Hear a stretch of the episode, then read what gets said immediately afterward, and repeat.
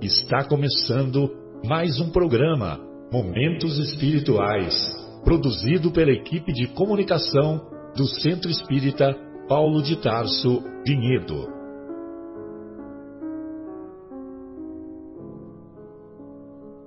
Se guardas contigo o estigma do sofrimento, indagando pela solução dos velhos problemas do ser e da dor, se percebes a nuvem que prenuncia a tormenta e o vórtice traiçoeiro das ondas em que navegas, vem conosco, estudemos a rota de nossa multimilenar romagem no tempo, para sentirmos o calor da flama de nosso próprio espírito a palpitar e morredouro na eternidade, e acendendo o lume da esperança, perseveremos juntos em exaltação de alegria que Deus, o Pai de infinita bondade, nos traçou a divina destinação para além das estrelas.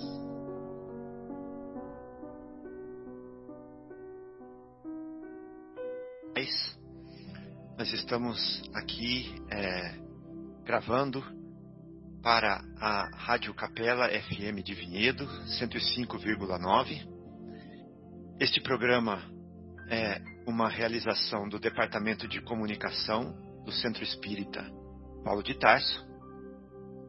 E no programa de hoje, nós vamos estudar é, uma parte do capítulo 21 do Evangelho segundo o Espiritismo, cujo título é Falsos Cristos e Falsos Profetas. Mais especificamente, a parte que fala dos caracteres do verdadeiro profeta. Então, antes de nós começarmos, nós gostaríamos de pedir para o nosso querido Akira, que está participando conosco juntamente com a Vera e comigo, Fábio, para fazer a prece inicial para nos harmonizarmos e começarmos o programa em sintonia com a espiritualidade superior e com Jesus. Obrigado, Fábio. Obrigado, Vera, pela companhia de vocês. Obrigado aos nossos ouvintes, né? Então, vamos fazer então a nossa prece de abertura e serenando os nossos pensamentos, elevando os nossos pensamentos em agradecimento a Deus, ao nosso querido Mestre Jesus, aos nossos amigos do plano espiritual, por esta oportunidade bendita de podermos estar aqui reunidos em nome do Evangelho de Jesus para mais um momento de leitura, de aprendizado, de entendimento que possamos estar com as nossas mentes e os nossos corações abertos, para que possamos ser bem intuídos nas boas obras que o nosso Mestre Jesus deixou como legado, como aprendizado para o nosso adiantamento moral e espiritual. Que possamos principalmente praticar todos os ensinamentos que Jesus nos deixou dentro do seu livro, do Evangelho segundo o Espiritismo. Muito obrigado, Pai, que assim seja Graças a Deus. Graças a Deus. Bom, é, Vera, é, você gostaria de começar? Você, você prefere? Como que você gostaria?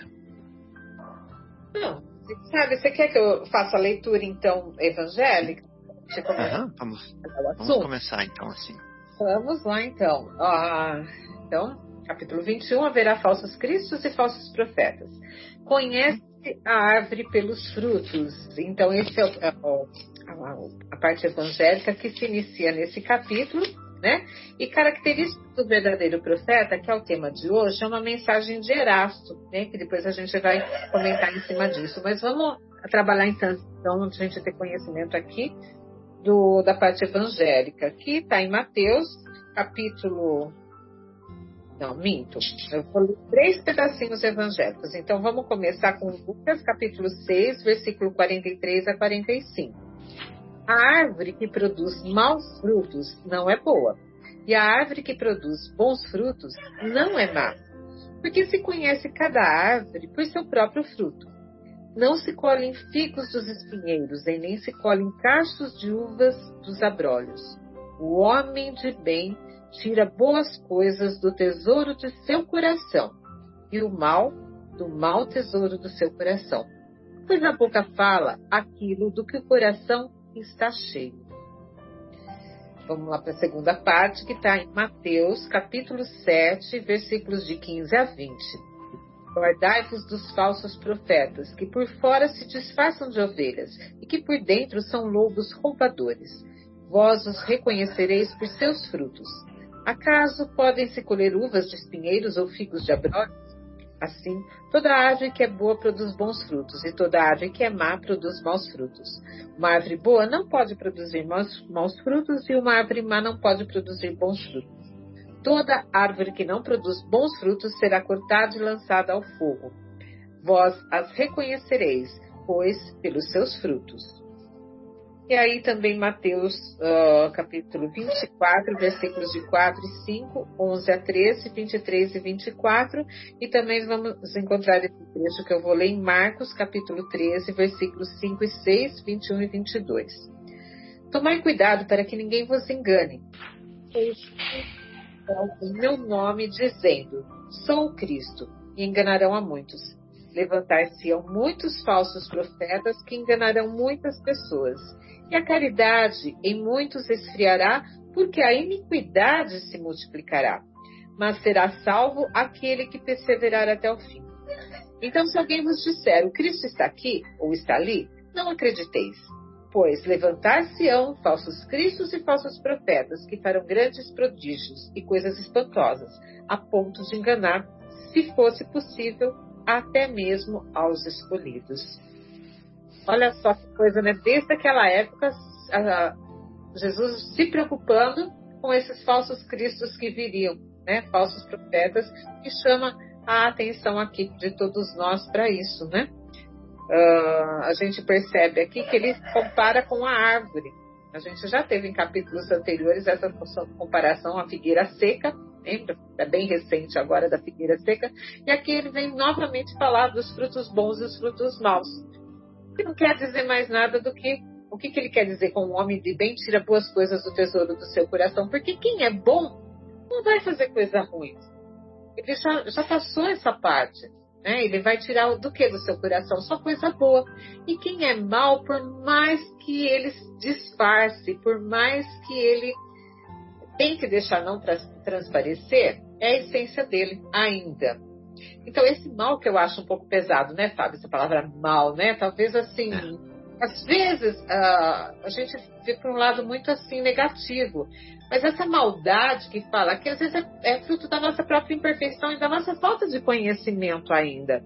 Né? Uhum. Tomou, teve aquele start, tomou consciência do que realmente a gente tem que trabalhar dessa parte, né, eh, dessa parte moral nossa. Então, Uh, tudo faz parte da evolução. Então, vamos ver esse, esse mal só com um lado tão negativo. Certo que existem pessoas realmente maldosas, mas às vezes tem pessoas que é pelo desconhecimento.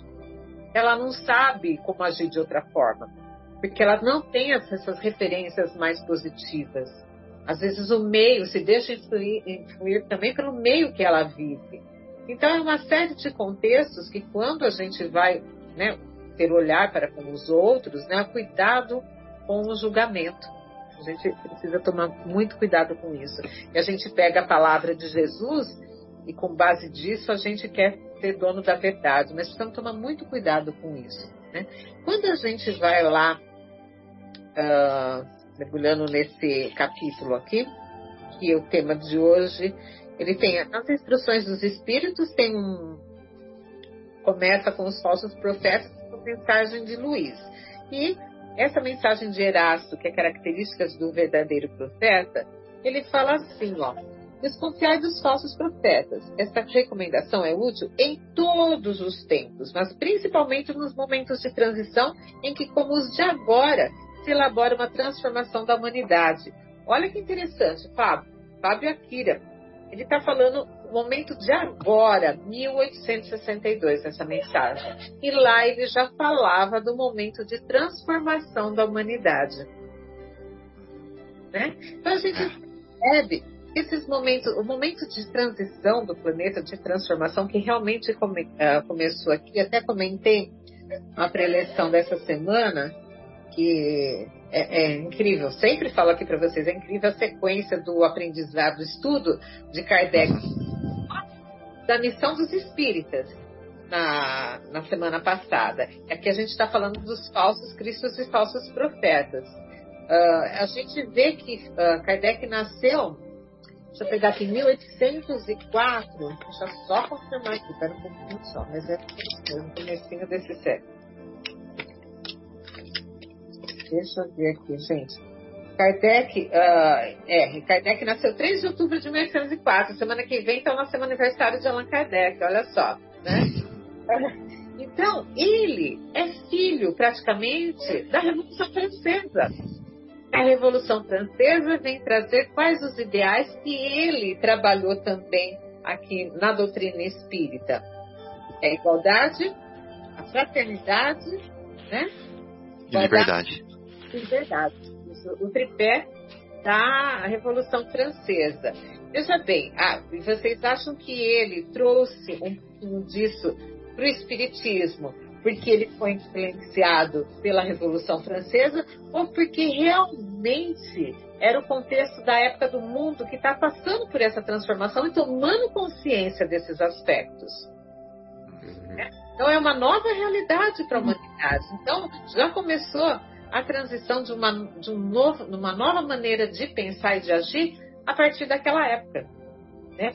E aí, preparando esse terreno, vem Kardec com o Espiritismo trazer né, toda essa revelação dos Espíritos para nós, esse trabalho maravilhoso que ele fez aqui até 1869. Então a gente percebe que ali já começou a preparar o planeta para que a gente fala dessa transição, que hoje a gente fala, olha, está acontecendo a transição, mas ela já vem acontecendo devagarinho, não é assim, papum, né? E, e, virou, e virou tudo, virou a chave e é outro mundo. Não, vem trabalhando as ideias, vem trabalhando o pensamento, a gente vem, é, é tudo uma evolução, né? Não é assim rapidinho, não. Então a gente falou isso da missão dos espíritas na semana passada, e aí a gente vem com Erasto agora. Erasto, eu dei uma pesquisada, cogita-se no meio espírita que talvez ele tenha ele seja Barnabé, que é aquele que caminhava com Paulo de Tarso, né? Um espírito, é, que seja uma, que seja ele, né? E Kardec comenta na revista Espírita sobre a sua admiração, né, do Irácio em relação à lógica, à coerência, ao bom senso nas mensagens né? Ele, ele deixa transparecer isso em todas as mensagens dele aqui. Tem várias mensagens dele aqui no Evangelho, né?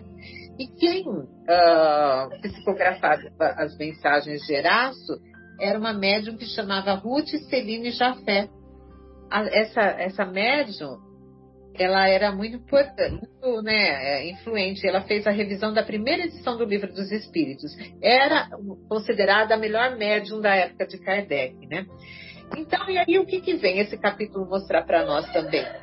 A importância da gente ter uma ética mediúnica, uma ética espírita, né? Uh, porque até esse momento do espiritismo, o que Kardec vem falar sobre isso? Jesus já vem falando naquela época, né? Kardec vem e traz isso, reforça isso para nós.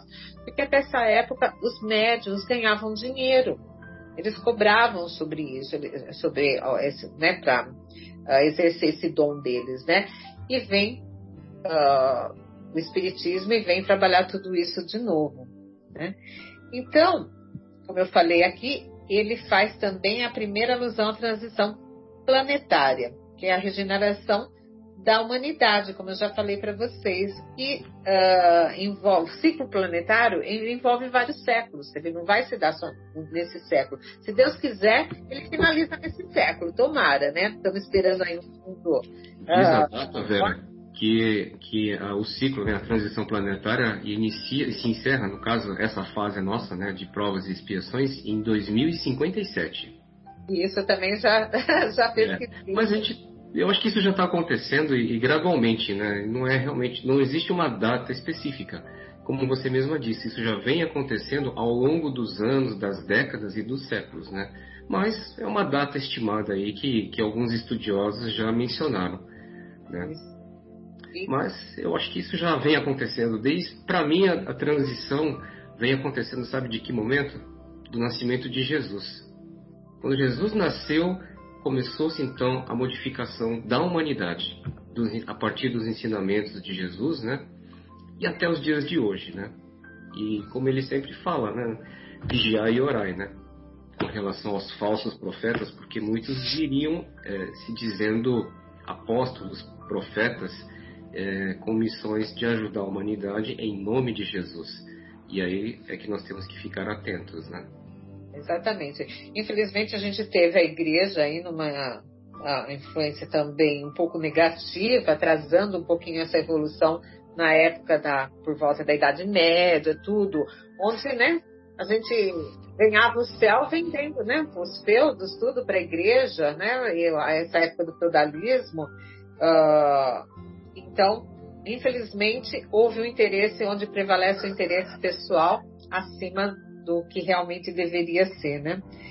Então, Jesus, ele está numa época, uh, na época de Jesus, a gente percebe um povo onde eles tinham muita tristeza e falta de esperança, né? Um povo sem consolação, tanto que eles esperavam esse profeta, né? Essa, esse o Messias que ia transformaria a vida deles, né? Uh, eles tinham muito conflito, falta de referência. Então Jesus isso para nós, essa, essa referência para esse povo, que infelizmente a gente percebe a gente fala infelizmente, a gente precisa perpetuar um pouquinho naquela época também que a humanidade era bem menorzinha, não tinha internet que andava muito rápido. A internet foi Paulo, né? Paulo a mensagem de Jesus a pé para todos os lugares. Mas como a gente, a gente acompanha até no livro há dois mil anos, que tem trazer essa revelação, que para mim até então era um pouquinho diferente, porque assim eu achava que ficou ali a mensagem de Jesus ficou meio perdida. Mas a gente percebe, lendo há dois mil anos, que não ficou, não. Né, Fábio? Olha a emoção que tinha, quantas pessoas nas catacumbas, né? Catacumbas uh, vendo e estudando, escutando aqueles que tinham essa mensagem para passar. Então, realmente borbulhou, mas eu não sentia isso. Eu pensava que, sabe, ficou ali meio que perdido, com poucas pessoas que conviveram com ele, que depois isso foi se espalhando. Mas a gente percebe que não teve um movimento forte também. Né? Mas muitos, como muitos cristãos morriam, muitos assim se abafaram com isso. Mas olha só, o impacto foi tão grande, como a Kira falou, começou mesmo naquela época, porque o impacto foi tão grande que você preferia morrer do que, do que negá-lo. É um impacto muito maior naquela época do que é para nós hoje.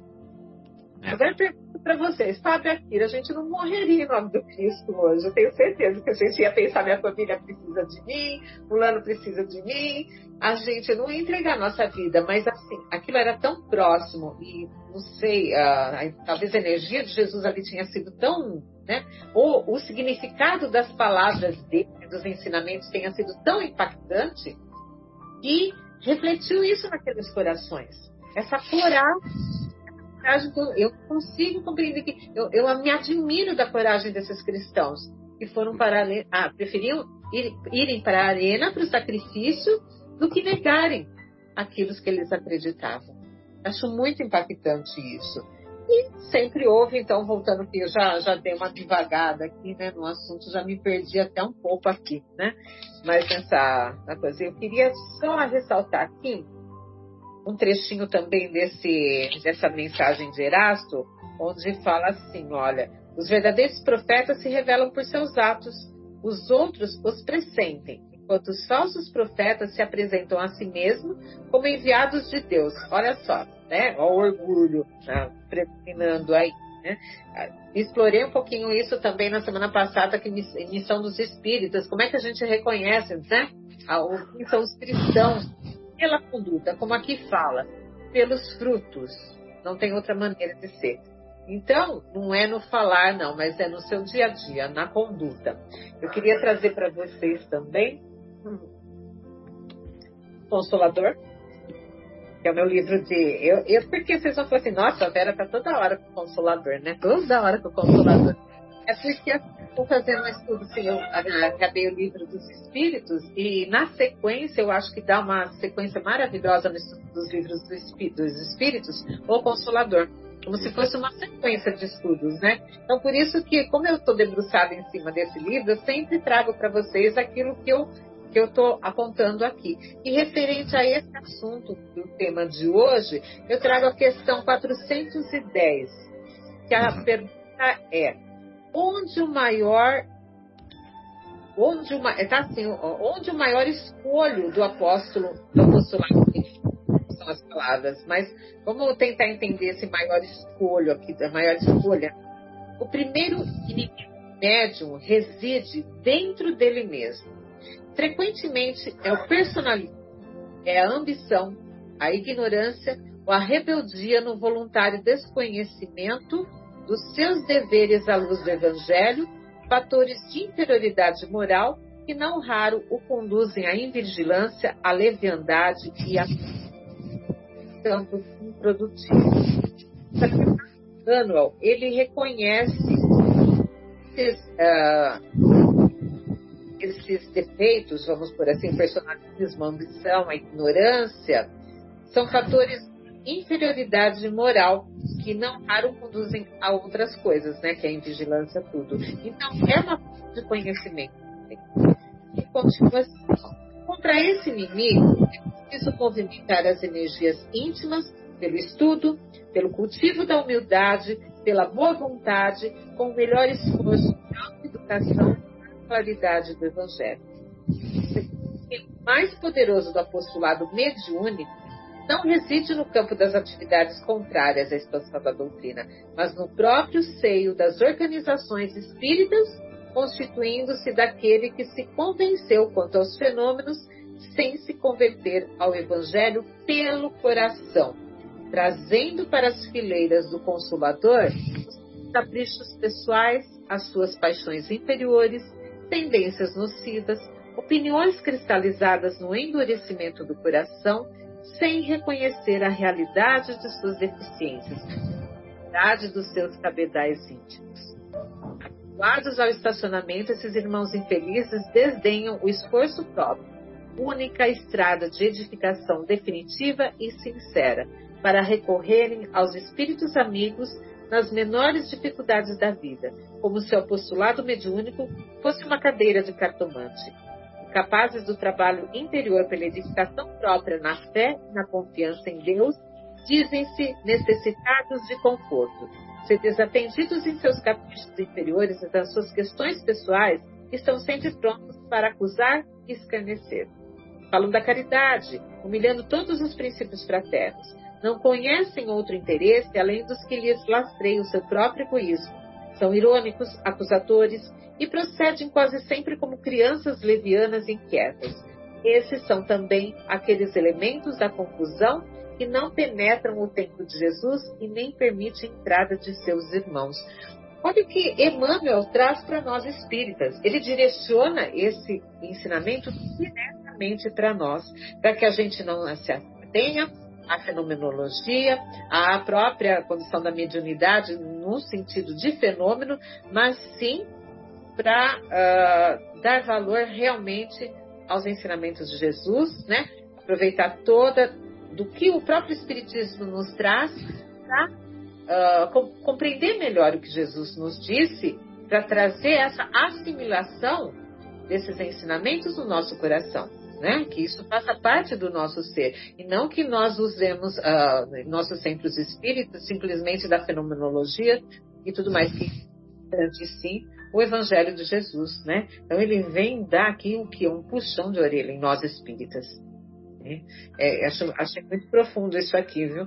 Esse, aí ele continua assim, ó. Esse gênero de inimigos do apostolado mediúnico é muito comum e insistente nos seus processos de insinuação, sendo indispensável que o missionário do bem e da luz se resguarde na prece e na vigilância, e como a verdade deve sempre surgir no instante oportuno para que o campo do apostolado não se esterilize, faça imprescindível fugir deles.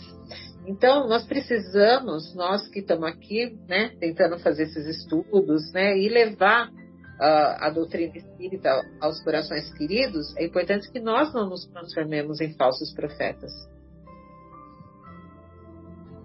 Precisamos observar isso, precisamos. E como é que a gente observa isso? Será que eu. Às vezes eu faço isso sem perceber? Observe o nosso sentimento. O sentimento é a revelação nossa, do que é a nossa alma. É através do nosso sentimento, o que, que vai no nosso coração? Lá na nossa intimidade. A gente não precisa falar isso para ninguém, não. Né? O que, que vai lá naquele sentimento que começa a brotar? Né? É o orgulho. O que, que eu levo quando eu vou falar do centro espírita para outra pessoa, que eu quero que ela vá visitar o centro espírita? Né? Vai lá que você vai receber uma mensagem, e não sei o que, não. Né? Não é isso o importante. Se isso vem como consolo para o coração aflito, é ótimo, a gente precisa também disso. Mas o principal que a gente levar é a mensagem de Jesus, que não é nada mais, nada menos do que ensinar sobre o amor, né? O amor universal. Né? Que aí envolve tudo, envolve a fraternidade, a caridade e tudo mais. E só para encerrar, tem a, a, na sequência a questão 411, é a, é a pergunta é: onde a luz definitiva para a vitória do apostolado onde há a luz definitiva para a vitória do apostolado mediúnico? Essa claridade divina está no Evangelho de Jesus, com qual o missionário deve estar plenamente identificado para a realização sagrada da sua tarefa. Olha, a gente tem que se identificar com Jesus. Né? Mesmo sem Evangelho, pode fornecer as mais elevadas informações ao quadro das filosofias e ciências fragmentárias da Terra. Pode ser um profissional de nomeada, um agente de experiências do invisível, mas não poderá ser um apóstolo pelo coração. Só a aplicação com o Divino Mestre prepara no íntimo do trabalhador a fibra da iluminação para o amor e da resistência contra as energias destruidoras, porque o médium evangelizado sabe cultivar a humildade, e eu faço um grifo pessoal nessa palavra aqui, humildade, no amor ao trabalho de cada dia, na tolerância esclarecida, no esforço educativo de si mesmo, na significação da vida. Gente, significação da vida, isso também é muito importante. Sabendo igualmente levantar-se para a defesa da sua tarefa de amor, defendendo a verdade sem transigir com os princípios no momento oportuno. O apostolado mediúnico, portanto, não se constitui tão somente da movimentação das energias psíquicas em suas expressões fenomênicas e mecânicas, porque exige o trabalho e o sacrifício do coração, onde a luz da comprovação e da referência é a que nasce do entendimento e da aplicação com Jesus Cristo. Perceberam por que eu gosto tanto desse livro aqui? Muito profundo. Então, e eu falei um grifo meu pessoal, humildade. É isso que a gente tem que expressar, né? Ah, importante, a humildade. Né? A humildade lá dentro do trabalho do centro espírita, a humildade na nossa conduta no dia a dia, a humildade no falar com as pessoas, a própria humildade quando a gente vai passar um ensinamento. A gente não precisa, ah, às vezes, para a gente quer passar assim um ar de inteligente, né? E começa a ter um tom mais assim, um discurso mais refinado. Não é isso que importa. Eu preciso ter um discurso dentro da doutrina espírita que vá tocar o coração daquela pessoa. É isso que eu preciso. E não preciso estar ali na frente como palestrante espírita, né? Me vangloriando da maneira de falar, né, do meu jeito de me botar lá na frente. Não, eu preciso é tocar o coração da pessoa, daquele, daquela pessoa que está lá com o coração aflito, com todas as, as aflições que a vida, o dia a dia proporciona, e a gente vem trazer o que? O consolo de Jesus. Lembrar sempre que nós estamos trabalhando em nome dele aqui. Né? E o, o que, que é trabalhar em nome de Jesus? Não fazer a vontade do Pai. E a vontade do Pai é ver-nos todos felizes. Deus não quer que a gente sofra, eu sempre falo isso. Gente, não vamos pensar que Deus fica sentado no trono, lá falando você está certo, você está errado, você está certo. Ele faz todo esse furdúncio, todo somos nós aqui na Terra. A gente que, né, ele só quer a nossa ele nos criou. O que, que o pai quer? Felicidade do filho, ele nos criou. Então para de pensar que a gente está fazendo errado e vamos ofender a Deus. Não é esse o contexto correto nós fazemos, quando nós fazemos errados, nós nos ofendemos a nós mesmos e àqueles que convivem conosco. A gente transforma, a gente age no mundo, transformando ou em coisa boa ou em coisa ruim. Né? Então, uh, e o que, que vai nos condenar é a nossa própria consciência a partir do momento que eu vou entendendo. A gente, a gente se pega diariamente falando assim, puxa vida, né? Se eu soubesse, se eu tivesse o entendimento que eu tenho hoje, alguns anos atrás, eu não teria feito tanta bobagem na minha vida. Mas é assim mesmo. E o que, que é? É Deus falando para nós? Não é? É a nossa própria consciência que já tomou consciência, já sabe que é certo e é errado. Isso é muito bonito, isso é muito bacana. Imagina a hora que a gente tiver muita gente tomando consciência do que é certo e que é errado, de como a gente tem que agir no mundo. De que nós somos seres que dependemos uns dos outros. Né? Não adianta falar que nós somos eremitas. Ah, eu queria ser um eremita. Às vezes eu sempre escuto isso. Ah, eu queria ser um eremita, né? Mas não é assim que não é assim que nós vamos ser felizes sozinhos. A gente precisa do outro. Faz parte, somos seres sociais. Né? A gente aprende, a ciência já nos mostra isso. Somos seres para viver em sociedade. E desde sempre a gente viveu em sociedade e vamos continuar vivendo em sociedade. Por mais que a tecnologia às vezes aparenta que a gente vai ficar trancado dentro de casa, enfiado dentro do celular do computador, mas não é assim. A, a tecnologia, às vezes a gente fica meio abobado com ela, mas assim, vai chegar um momento que a gente vai saber usar ela de maneira correta, né? A gente, tecnologia, a gente tem conhecimento na palma de nossa mão, né, Fábio? Agora mesmo você precisa de uma informação, foi rapidinho lá, eu procurando minhas anotações aqui, o Fábio, ó, rapidinho, já catou a informação. Isso é fantástico. É para isso que a gente tem que usar. Não? Então, gente, eu já. Eu, eu queria pegar um lado um pouquinho diferente hoje desse capítulo, dos falsos cristos e falsos profetas, porque a gente vem falar sempre desse pessoal, ah, pessoal que cobre, não sei o que, não sei o que lá, né? Mas eu venho hoje contar um pouquinho diferente, tipo assim, será que nós tem horas que a gente tomar esse cuidado de nós não sermos os falsos cristos, os falsos profetas? Será que aquilo que a, a boca fala é aquilo que está no meu coração? Né? Acho que eu já falei demais, né, Fábio? Fala um pouquinho você agora. É sempre bom ver as coisas por uma perspectiva nova, né, Vera? Muito obrigado. Achei muito profundo é, e gostei muito da parte do Consolador também. Bom, é, vou voltar lá então na primeira, no primeiro versículo, né, nos dois primeiros versículos de Lucas, onde Jesus fala que a árvore que produz maus frutos não é boa e a árvore que produz bons frutos não é má.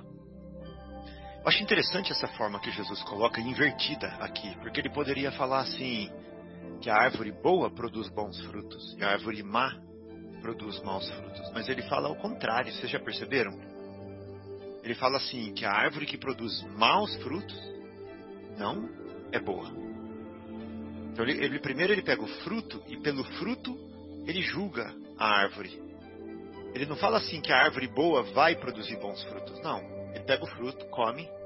Se for docinho, se for bom, aí ele fala: Hum, essa árvore é boa. Né? É o contrário. E a gente não, não presta atenção nisso. Mas é, mas é muito importante essa, essa lógica que ele, que ele coloca as coisas aqui. Então não é porque é, tal pessoa falou ou tal pessoa fez que a gente vai já vangloriar a obra. Não, olha a obra. Né? Olha é, a profundidade, olha o quanto aquela obra é, acrescenta ou engrandece o coração e a consciência do próximo. Quanto aquela obra acrescenta e engrandece o coração dos próprios trabalhadores.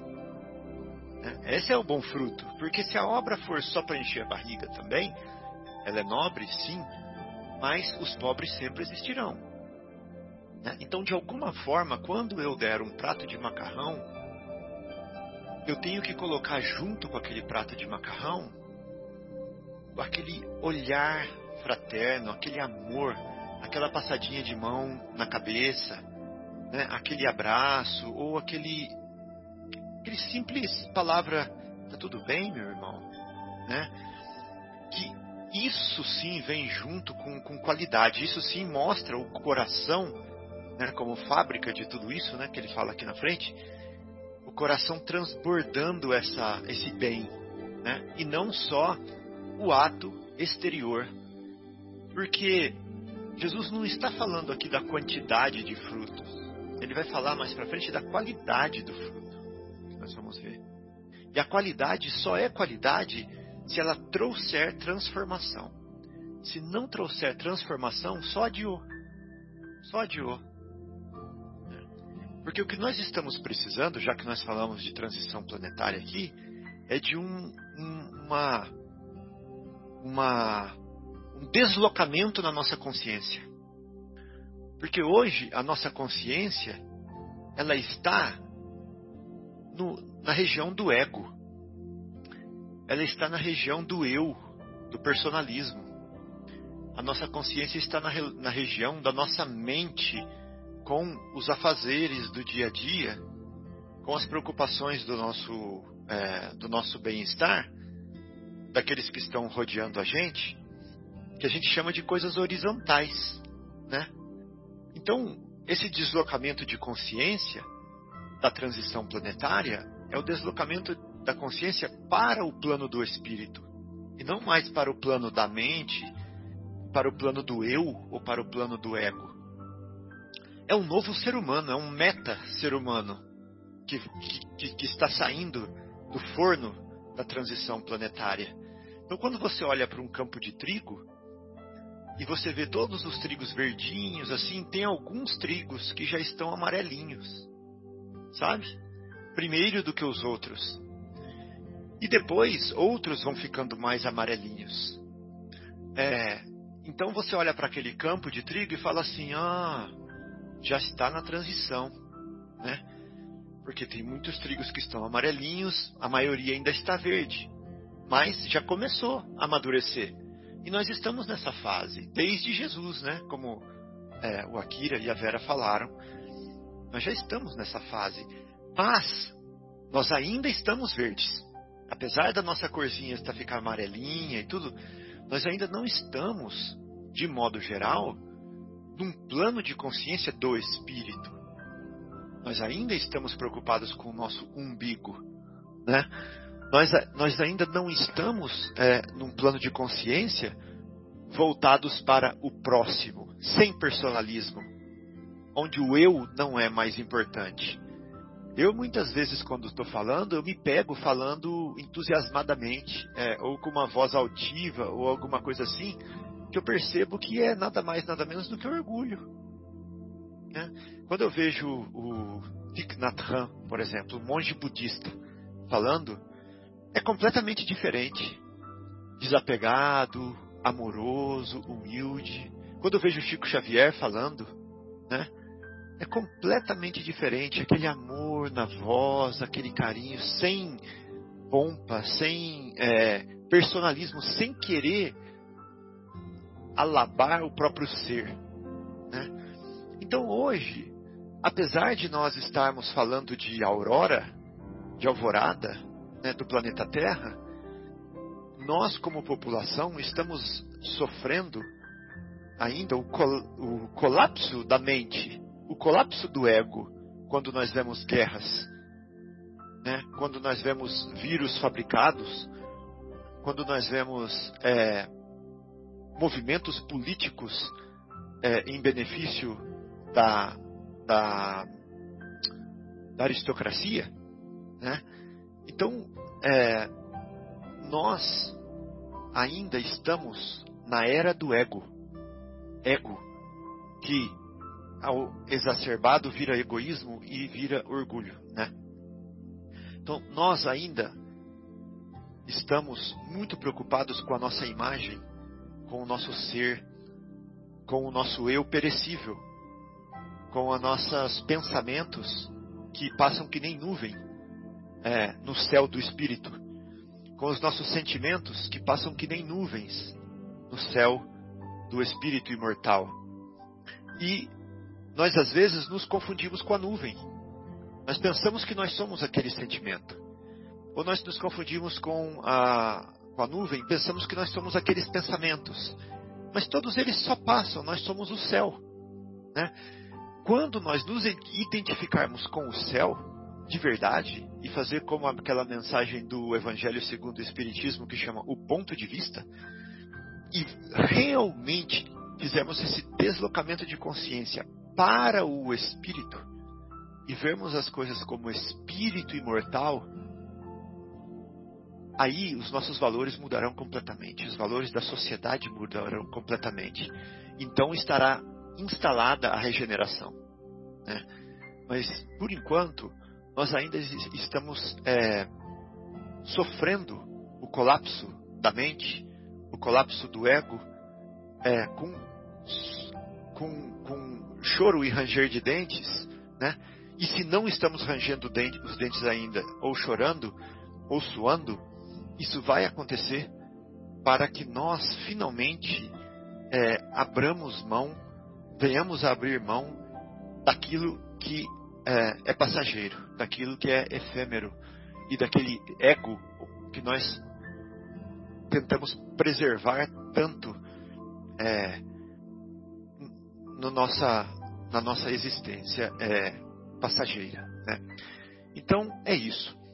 Aí Jesus, nessa parte, ele fala assim: que o homem de bem tira as boas coisas do bom tesouro do seu coração.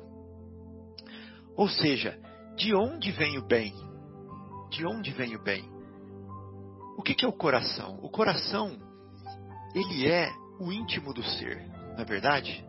Nós não estamos falando aqui do órgão físico que está no meio, no centro do nosso ser, mas simbolicamente, metaforicamente, o coração é o nosso âmago, a nossa essência, o nosso espírito com E maiúsculo, né?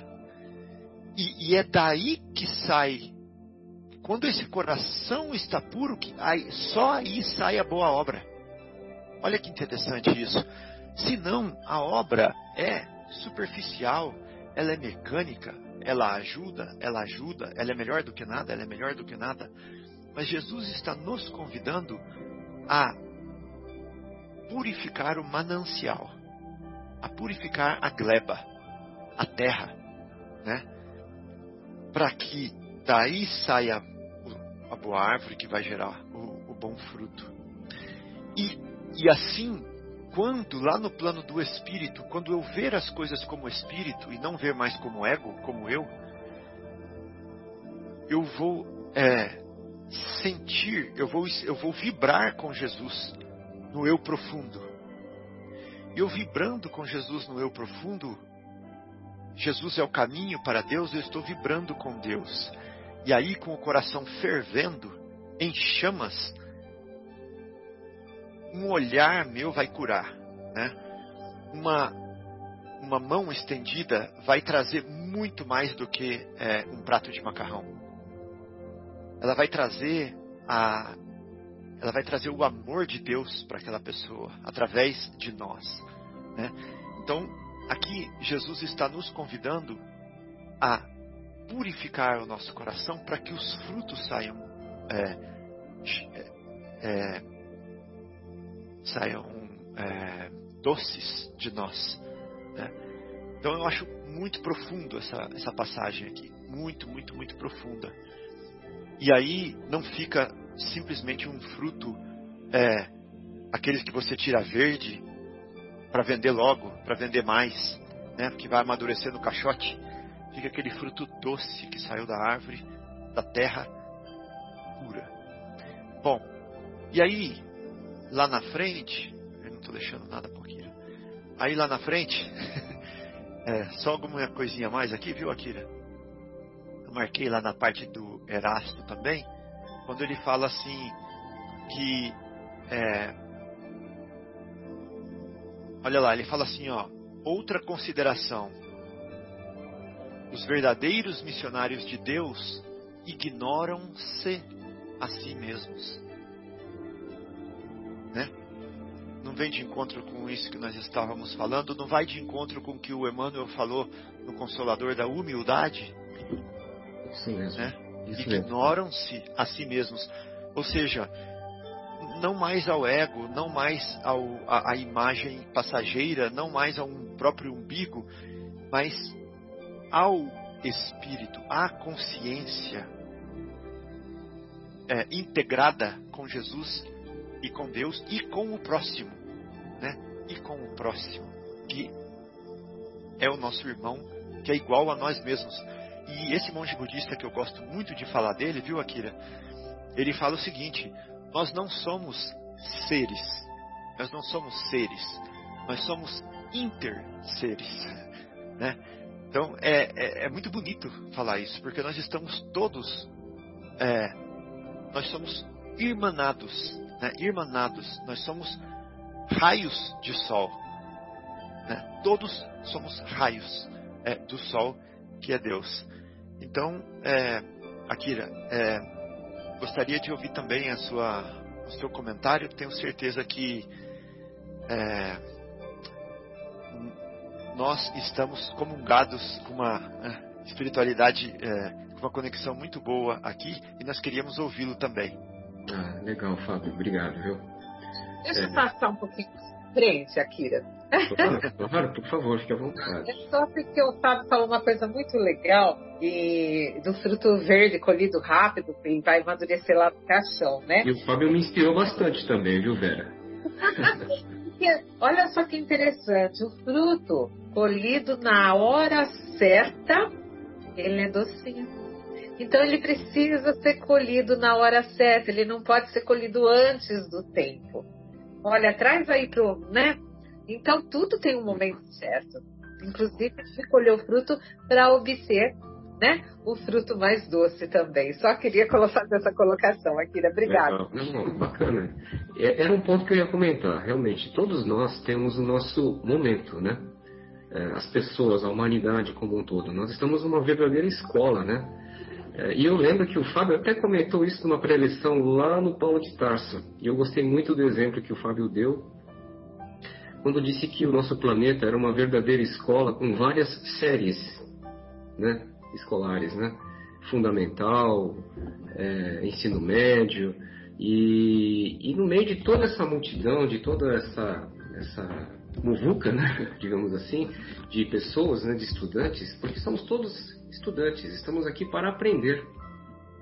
E, e, é lógico, existem aquelas pessoas, aqueles espíritos que estão mais adiantados e a gente tem que fazer aquela, aquele esquema da escadinha. Ou seja, se, se nós estamos mais adiantados, nós temos, por obrigação, por amor ao próximo, pela nossa humildade, pelo aprendizado, né, pelos valores morais que nós tivemos, pelas obras de Jesus, estender a mão e trazer aquele irmãozinho que está numa série um pouquinho mais atrasada. Tá? O ensinamento é justamente esse. Nós convivemos dentro do nosso planeta azul, nosso planeta Terra, com pessoas que têm valores morais, éticos, valores religiosos diferentes, né? E tentar mostrar pelo exemplo, aliás, só se ensina mesmo, só tem um jeito de ensinar, né, os nossos irmãozinhos, que é pelo exemplo. Não é pelas palavras, não é só pela leitura, mas o exemplo é o que dá tem mais consistência em você cativar a pessoa e, e, e realmente é, sensibilizar as pessoas. E eu gostei muito quando o Fábio deu essa preleção lá no Paulo de Tarso alguns anos atrás e, e, exemplificou dessa forma, né? Que, que você só transforma uma pessoa quando você é, dá o exemplo.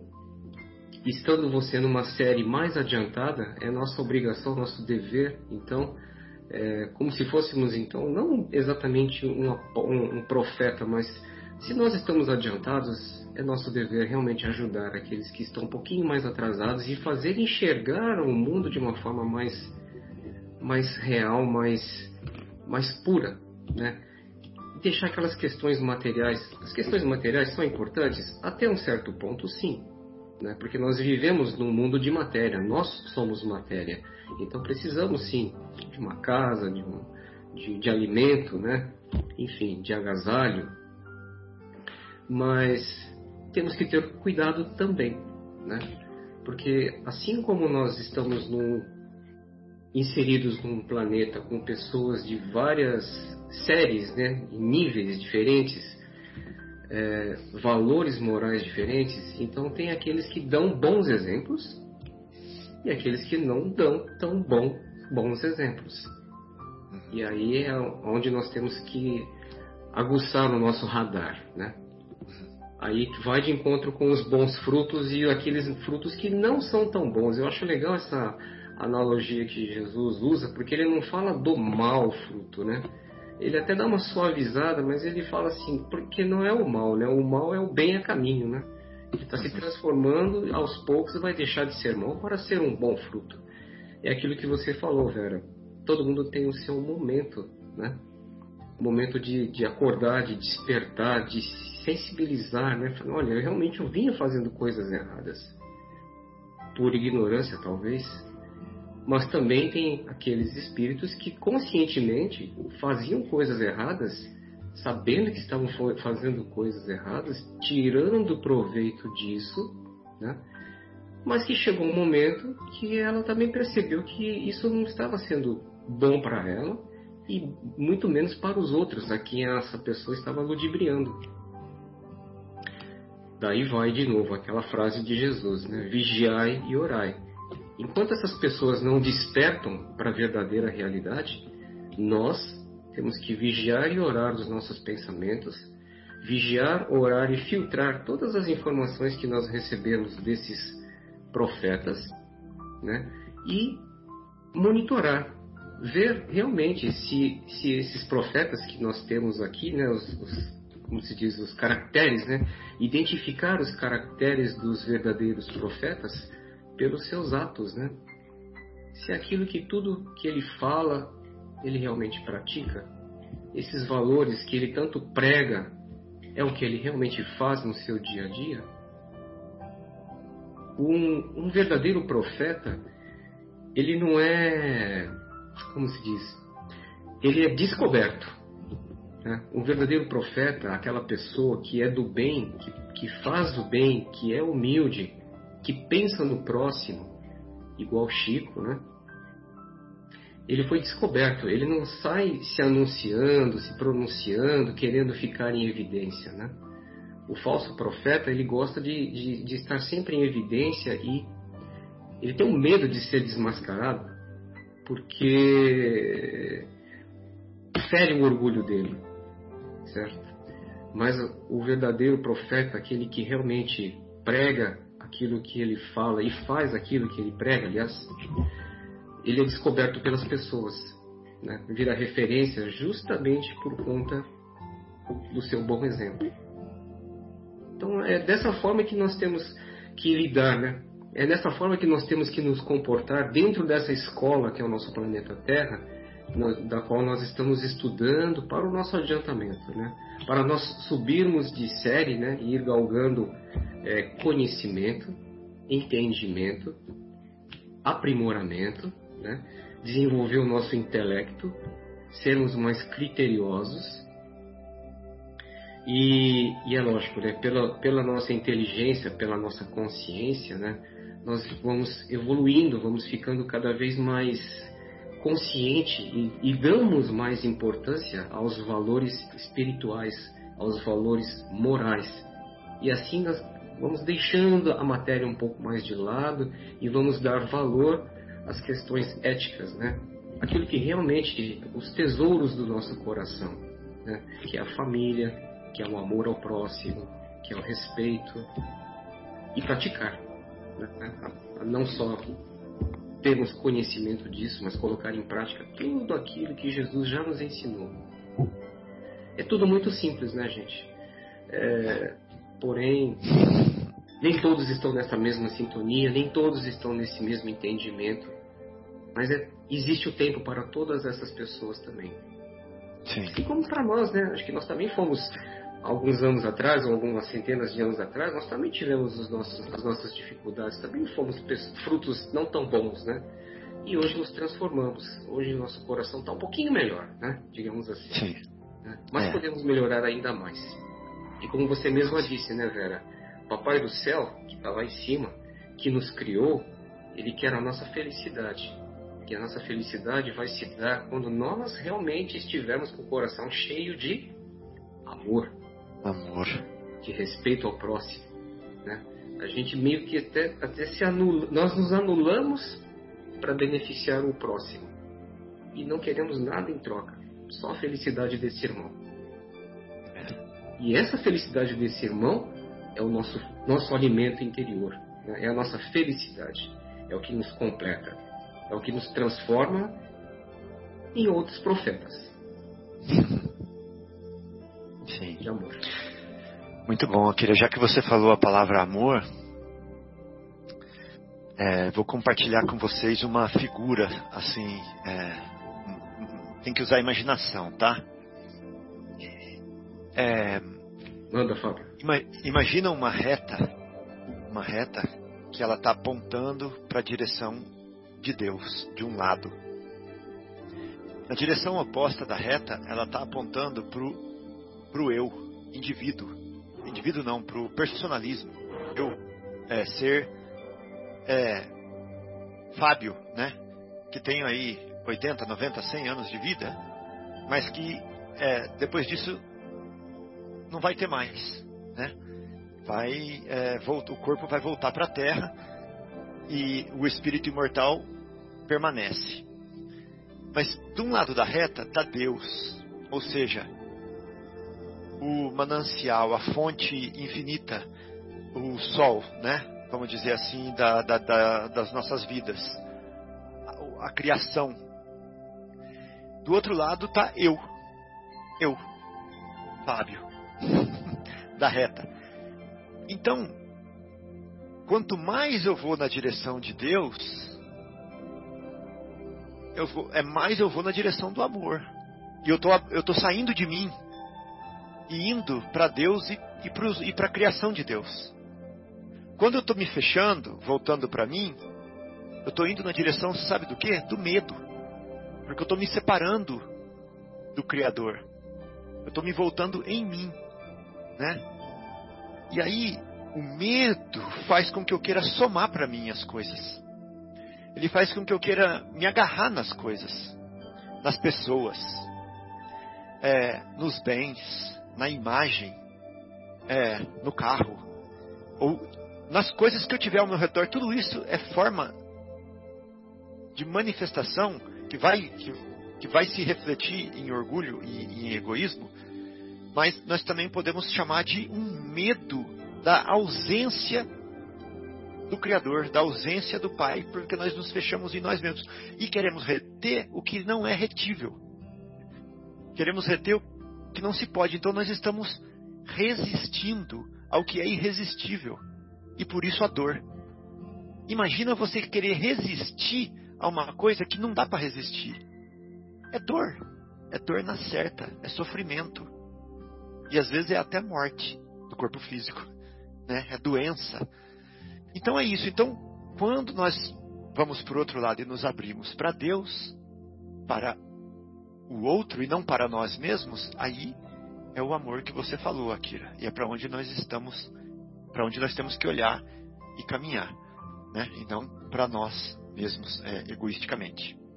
Verdade. Bom, Legal, gostei desse exemplo. Realmente. É uma, uma, uma, uma, figura, né? Uma figura didática, né? É, e a gente acaba meio que se a gente, se a gente vai se afastando de Deus, a gente vai procurando coisas para nos completarmos, né? Isso. Com as questões materiais, né? E só que isso passa, né? É passageiro. Passa. Eu tenho uma alegria agora, mas é muito momentânea, é efêmera. E, e é o passo que quando a gente vai no sentido, não no sentido contrário, mas no sentido certo, né? Que é em direção a Deus, realmente. É o caso da Lívia, é o caso das pessoas, né? Na época do Paulo, de, é, de há dois mil anos aqui, no caso, né? É, que realmente não, não tinham medo da morte, né?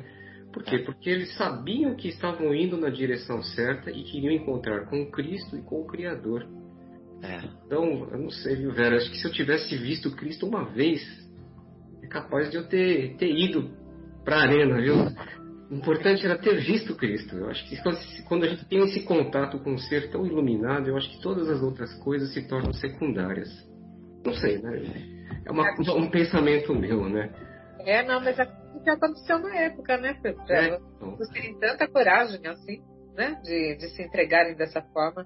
É o que deveria ter acontecido. Deve ter acontecido. Aqui, uh, para a gente costurar, gente, o, o, assunto de hoje, que o Erasto, na, na outra mensagem que se segue, ele fala dos falsos profetas da erraticidade a gente não esquecer disso também, né? Porque somos espíritos, tanto encarnados como desencarnados. E esses defeitinhos que nós temos nos acompanha com a morte.